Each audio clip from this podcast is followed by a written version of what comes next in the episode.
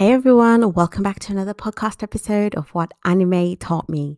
So today's lesson is coming from Tokyo Revengers. I first began reading Tokyo Revengers. You saw that the manga, the anime was coming out, and I stopped reading it. And then I started watching the anime instead.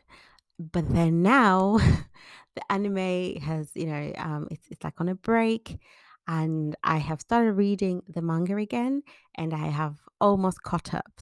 I feel like it's kind of dragging a little bit, but anyway, we are here for the lesson. So the lesson is from um, Takemichi. I am a huge sucker for characters who, um, the underdog and the ones that people don't really expect much from, um, but then they drastically change themselves to become stronger, to become the better version of themselves. The lesson that I learned sometimes you may not be the strongest.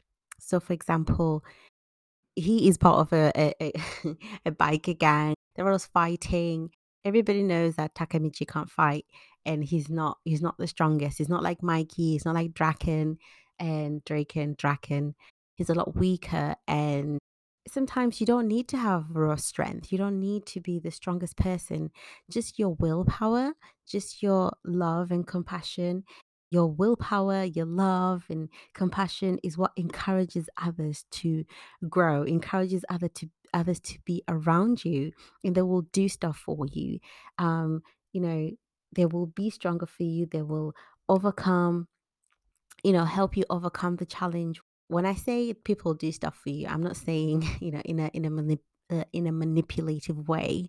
I mean because they because of who you are as a person your character is you know is is so pure and so loving and people notice that and they love that and they want to do stuff for you and they are inspired should i say. They're inspired to be around you inspired to you know to be their best versions of themselves as well because of you.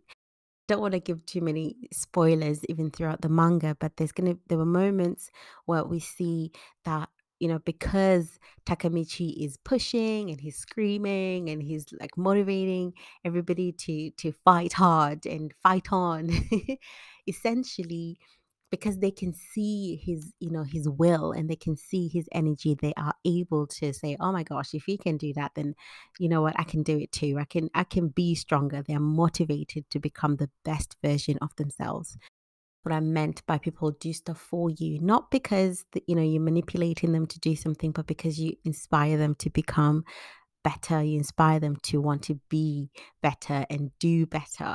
So that's one of the many lessons that I have learned from Takemichi.